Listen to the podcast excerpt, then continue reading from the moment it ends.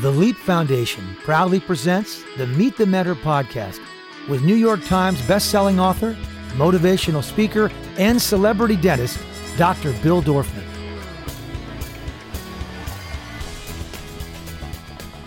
Former NFL superstar, seven time Pro Bowl player, and Super Bowl champion, Michael Strahan is a former defensive end for the New York Giants. He is co host of the morning television show Live with Michael and Kelly. You like that? Following his retirement from the NFL in 2008, Strahan was hired as a football analyst with Fox Sports. He's also done several commercials for Subway. In 2014, he joined Good Morning America and he was elected into the Pro Football Hall of Fame in February 2014. Give it up for Michael Strahan!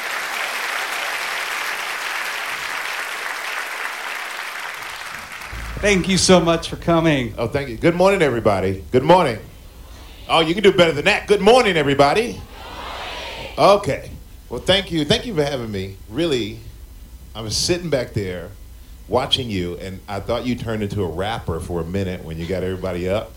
And then I'm watching me play football, which I haven't seen that in a long time, and being serious. And the next thing you know, I watch me dancing coming out of the back of the stage with Kelly and it made me realize how ridiculous my life is. You know what? The crazy thing is, okay, so we, we just got to do the number one, like the one question that's burning in all these kids' heads because they keep asking me, how do you transition? Like, how do you go from football superstar to the Michael and Kelly show? Uh, don't let Kelly hear you say it that way. Um, it, it's, it actually, I never looked at it literally until I just saw that, I said, wow, that's really ridiculous to be able to do both. But being in it and being in the middle of it, I never thought of it that way because I was never told that I couldn't do something. So I never said, okay, when I'm done playing football or as a football player, this is all that I can do. That was what I did at that time. But the second that I decided to retire after 15 years of playing, I wanted to do something else. I'm, young, I was still young, you know. I, I still wanted to, I had a long life to live and I wanted to enjoy it. And when I got an opportunity to do the show as a guest co-host, long before Regis retired, long before I had an opportunity to um, take over the job, I was like, wow, this is cool. I could do this. And I just never limit myself. There's nothing you can't do. We put limits on ourselves. That's why we don't accomplish, or most people don't accomplish their dreams, because they cap their dreams. It's a dream. It's not attainable. For me, if I dream about it, what says I can't do it? You know, I, I love that because we keep bringing up superstars in business, and everybody says the same thing. I know personally, when I made the transition from just being a dentist to being a dentist on TV, I took classes. I took hosting classes, acting classes, all those kinds of things because I, I wanted to be the best me I could be. Did you just do it, or did you take classes? Was there training? I mean, on the job training? What was it? I hate to tell you, I just did it. I didn't take classes. Yeah, you're better than me. But I figured I'm I'm like this. I love people, right? And I love to, to like learn and I and I study people. When I went to college, when I first my major, I ended up being business, but I was a um, psychology major when I first went because I love to figure out how people think and what makes people tick and how to motivate people. And that's the thing I love most about football. And that's the thing I love most about being on teams is that you motivate people. And you have to figure out how to have to figure out how to motivate you and how to motivate you and how to motivate you to all believe in the same thing to accomplish the same goal. But each one of you is different. I may have to yell at you. Yeah you look like i have to yell at you. Like get up and come on let's go and then I and then when I played football, Brandon Jacobs was the running back we had. He was huge, like 6'4", 265 pound running back, and I would have to get in his face in the locker before every game. Go, come on, run big. They don't want to hit you to get him going. Then Eli Manning is next to him, and Eli is just sitting there like. so I would look at Eli and I would say, just have fun, and I would shake his hand and smile you have to um, I, I, understood how to learn from everybody to motivate everybody and that's what i loved about being a part of a team. But when it came to doing these jobs it was the same thing. I had to study people who've done them before i did them. I had to if i were, was around somebody who was in that business they wouldn't know but i'm watching them. And i'm paying attention to what they they doing and how they did it. And and that really was how this job came about. My study in my class was watching people who were successful at it. And this is what we tell them over and over again. I'm going to ask you two questions. The first one will be really easy. The second one's going to be really hard. And when I ask the first one, you're going to know what the second one was. In your entire career, what was the highest high? Football, everything combined. But I've had everything. like three, two or three good careers. Whole thing. Whole like thing. my professional career, you pick. My professional career, the Super Bowl, winning the Super Bowl against the Patriots, who were undefeated, was by far the best thing. Because that, thank you. Because that was the biggest lesson in believing in yourself when nobody else does. Because they were 18 and 0, they had beaten, obviously beaten everybody, hadn't lost a game at that point. Going into a Super Bowl against a team that no one gave any credit to and thought had a chance, and they had beaten us earlier in the year. And for us to be in the locker room with each other, and you can just feel we we didn't want to, we wanted to win. Everybody everybody wants to win, right? We all want to win. We all want to be successful. We all want to accomplish what we want to accomplish. And we were a team that wanted that. And we lost to them earlier in the year. And the difference between beating them at the, in the Super Bowl and losing, it was that we went from a team that wanted to win to a team that expected to win. So if you want to be successful, that's great. I don't know many people out there walking the street who don't want to be successful, but who expects to be success, successful. We expected it, and we made it happen, and that was the difference, and that was the biggest accomplishment because I've pretty much as an individual won everything I could do as a, as a professional football player, and it was good, but it never was fulfilling. And to see a team out there with the confetti dropping is something that we all share and will never forget. That trumped Pro Bowls and everything else by far. All right, other side, lowest low. And, and part two of the lowest low, how did you get out of that? Because we all experience, you know, areas and, and, and, and what we like to, I, I like to teach these guys is it's not failure, it's practice. You never fail till you give up, right? So there had to be a time in your career when it was pretty low, and I want to know what you did to get yourself back up on top. I think probably, um, and it may not seem like a low to most people, but for me, it was the point in my life when I realized I decided that I, I found that I can change and make my life what I want it to be. I have the decision and the, uh, the ability to do that. Is when I was 13 years old. It's kind of a funny story, and I would. I'm the youngest of six kids, and my I'd run around trying to follow my brothers all around the place with their friends, and they never wanted me around. I'm the youngest brother, and they would call me Bob. I'm like, Bob, my name's Michael, you know. Bob, what's Bob? And Bob, and I was, you know, I was a healthy kid, you know, I like to eat. So Bob meant booty on back. so you so chunky, you can grab your wallet like that. Your booty's so high. So, but when, I, when you're 13 years old, though, I cried. I was like, oh, call me Bob. You know, it's like crying. But it, I decided at that moment I could either cry about being Bob or I can change back to, you know, not being Bob. So I started working out. And I started going to the gym. I started doing push-ups and sit-ups and, and all those like basic things that you only thing you know to do at 13. And it changed my life. And it made that became a habit. And I grew up in Germany. I did not grow up in football mecca of the world. You grew, you grew up in Germany? Yeah. How I- many years were you there? My, my parents were there for 19 years. You still speak German? I never really spoke German. I've got, I, because I, got a bunch of Germans here. We could test you out. No, no, no, no. Nine, nine. so I, I speak, I can order food and drinks right now. It's been a while. But when I was nine years old, we moved to Germany. And I didn't play football at all in Germany until my senior year of high school. After working out from 13 to 16, my dad said, you know, I'm going to send you to Houston. You can stay with your uncle and get a football scholarship. Now, any everybody here knows how big football or sports are here in this country. I had no idea really, and being in Texas, which is the crazy mecca of football, you get more people watching a football game in high school than a lot of pro teams get. Right. I said, okay. So I got on the plane, flew to Houston, stayed with my uncle for five months, played football one year, had no idea what I was doing. I was horrible.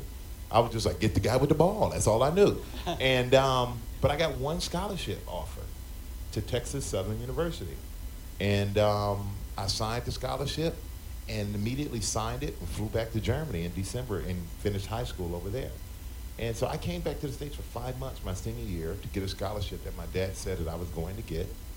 And that right there also was another moment that I said, hey, if you don't have, if, if it's not, my dad never said if, it was always when. And I look now, even with my kids, and it's always when something happens. I never tell them if, because he never let me doubt. He never even put the seed of doubt in my head. And that's how I approach everything. I never doubt it. If it's there and I want it or I need to have get it done, it'll get done. I'll may figure out a way. Nothing the problem. Just something interesting to solve. All right, so Regis Philbin has been on that show for like 60 years. How do they get the idea to replace a what six foot six African American football player with a five foot six 80 year old icon in TV? Like, whose idea was it that this was going to be a great idea, and how that all happened? Well, I, I honestly thought you were going to say, oh, I'm 6'5". I don't want to steal the extra. oh, excuse me. But I thought you were going to say, how did you get the idea for a 6'5 football player with a big gap between his teeth? I was like, what? It's your We'll fault. him- You're my dentist. We'll, we'll Uh, tell him the game. I tried to fix it, people. He wouldn't let me. I wouldn't let him. It's a moneymaker right here. You can't fix your scap. But you know they um, they took a chance because I was so far out of the box.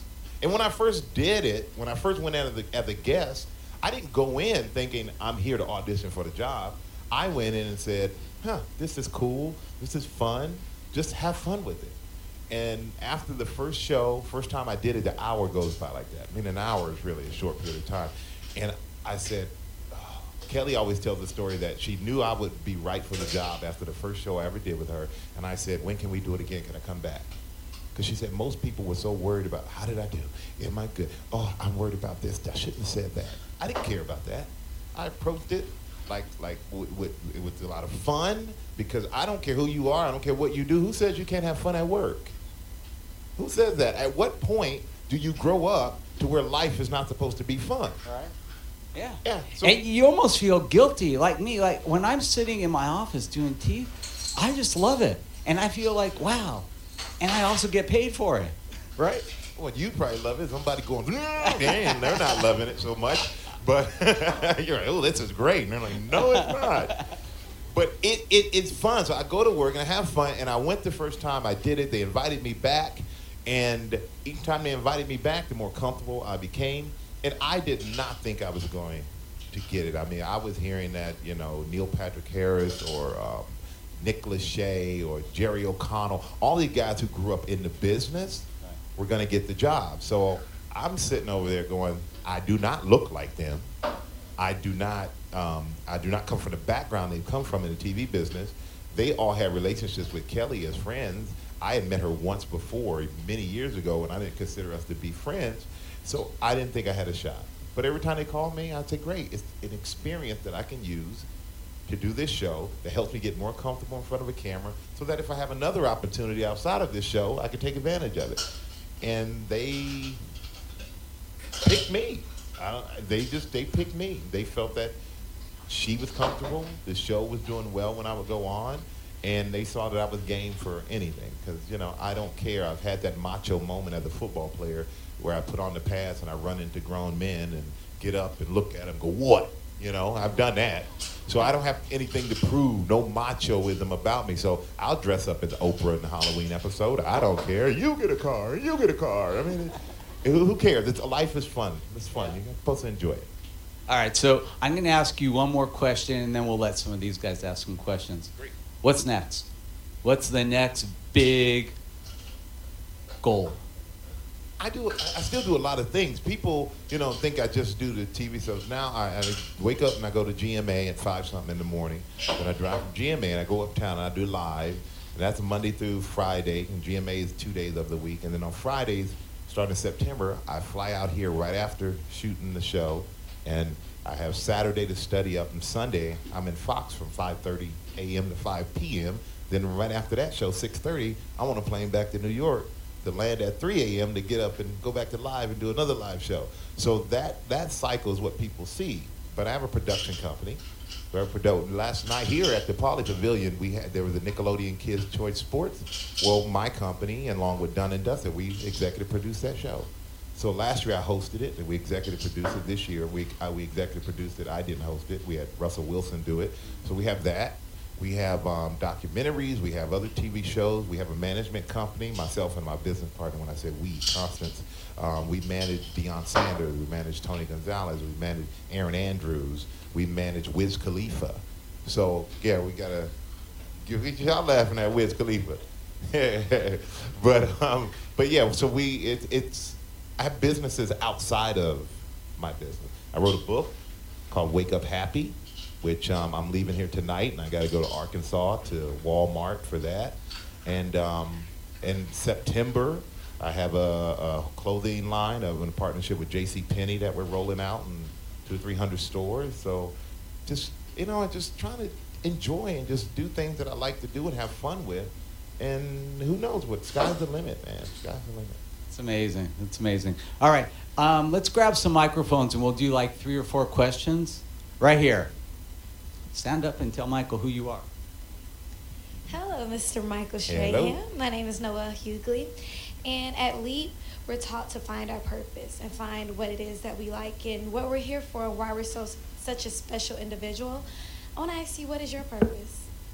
my purpose you know i, I think my purpose and I've, I've, I've thought about this because when you have so many good things happen to you in your life you start to you start to go why me and and and i still do that at times but then sometimes you just have to say why not me? And i honestly think my purpose is to is inspirational to let people understand that you're not in a box that you're not subject to being you- you're not what you do. So you're not just a football player. And it used to used to bug me when I used to see people and they say, "Oh, you're that football player," and I would it would just eat, I don't know why it would bother me because I'm a person and not the object of what I do. But I think my purpose now is to go, "Oh my goodness." Oh, I thought he was that football. He's not. He's. Oh, I, I didn't see you in that way. And so it's kind of opens up the idea that people can do more than one thing and that's the thing I get mostly from a lot of lot of uh, lot of athletes yesterday was you opened up so much because now people don't see us as just an athlete. And hopefully that goes outside of sports, but for you as well, even if it's just in your own mind, to open it up that if you want to do one business, but you also have an interest in another business, watch what's saying you can't do both. Don't think that you have to always just do one thing and everybody trying to put you put you in that box to say that's the only thing you can do. You can do anything you want. Just don't let anybody limit you. You limit yourself more than anybody else ever will. Hi, Mr. Strahan. My name is Skylar Washington. I have two questions for you today. Oh boy, Um, I'm scared. it's okay. Um, so my first one is being a big star that you are. I've watched um, some Jimmy Kimmel Live videos on YouTube, and there's one of mean tweets. And although those are really funny, and I saw you read one of those, and they're really funny, but how do you deal with something like that and avoid being the, hurt? the tweets and all that. Um, I mean, I, had to, and I had to learn because now it's a totally different thing. The, the electronic age with Twitter and Instagram, and you share what you want to share. I don't believe in being too open. You know, I, I think that you you give what you want to give, but I don't want you know everything about me. And you're always going to have people going to tweet things like that. Now I look at it as if, if it's done to get a reaction. So I just don't react to it. And Jimmy's show was funny, and that tweet was funny. I will say. And the tweet, you want to know what the tweet was? Y'all want to know what the tweet was? All right, Jimmy Kimmel, you got to read these mean tweets about yourself. And it said, Michael Strahan's teeth are like a high school dance. Boys on one side of the room, girls on the other. I gotta say that I trust me. I I do read mean tweets and I, and I laugh. I believe me, it's, that's funny. I can laugh at that. Um, and then my next question is here at Leap, we learned um, this thing called DISC, where you were talking about it earlier, how you talk to your football player, the fo- people on your football team in different ways. And so for DISC, it, D stands for dominant, I stands for intellectual, S stands for steady, and C stands for compliant. Compliant. Which one would you say that you are? Why can't I be all four? I think you are, Yeah, actually. be all four. I have to tell you a funny story. So the first time Michael comes in, I said, can I can I fix that that gap? He goes, what do you mean fix it? That's my moneymaker.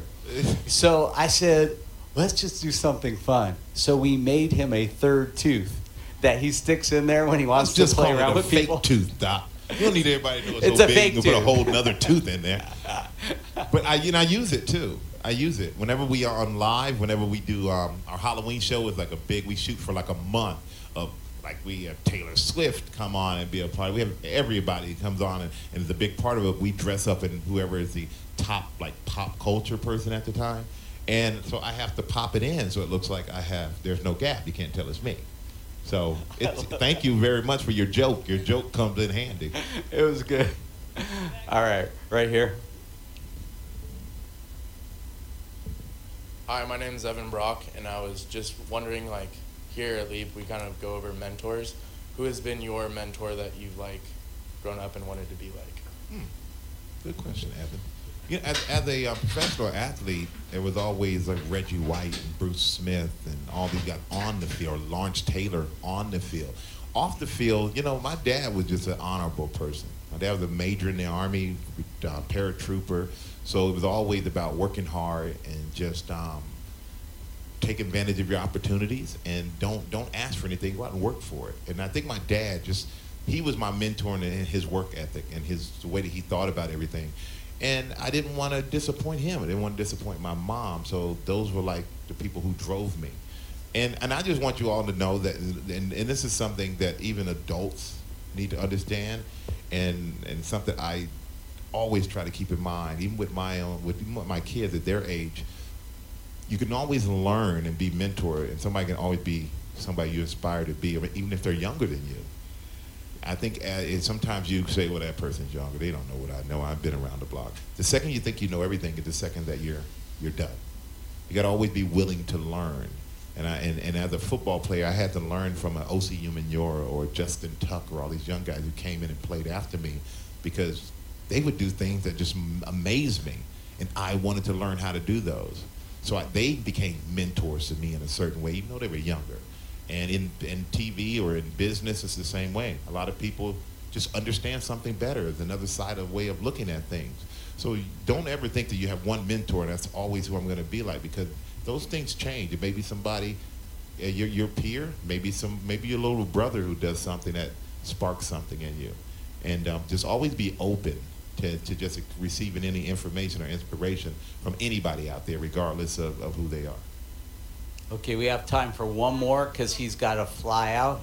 Go ahead. Hello, Mr. Strahan. My name's Christian Stone, and my question is how do you define success? Success to me is being happy, not money. It's not um, any of that stuff. I mean, that's great, believe me. But success is about waking up and, and, and wanting to get out of the bed, wanting to do what you're going to do, wanting to be around the people you're going to be around, and, and, and, and having control over that. That, that's success to me. And to be able to come in here and sit in a room with all of you and and you all are receptive and you all are you know really into that success because um, you know I, I, I, I'm so appreciative of every opportunity that I get to, to do this because I don't get to do this very often that much. I don't have time but it's great to come here and see that the next generation is eager and hungry and you're leading the way. And you told me about this program years ago and now to actually come see it is like wow the doc was telling me the truth I, you know, it was just it, it was just really lucky too because he was in my office and I asked him about this date. He said, "You know what? I actually will be in LA that date." So we were able to, to work it out. Well, look at I, I can't thank you enough for being there. Let's give him a big round of applause. Thank you very much, everybody. I know you've Is been here all we week. get? Come on, you guys. I know you've been here all week. Thank you all. I hope you all had a great. You all had a great week, and I know you finish up and leave tomorrow. So safe travels to everybody. Thank you. To learn more about the Leap Foundation, go to leapfoundation.com or find us on Facebook at facebook.com slash the Leap Foundation, on Instagram at Leap Foundation, and on Twitter at Leap Los Angeles.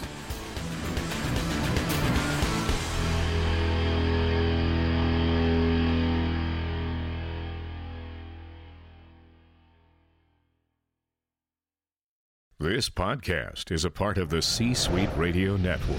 For more top business podcasts, visit c-suiteradio.com.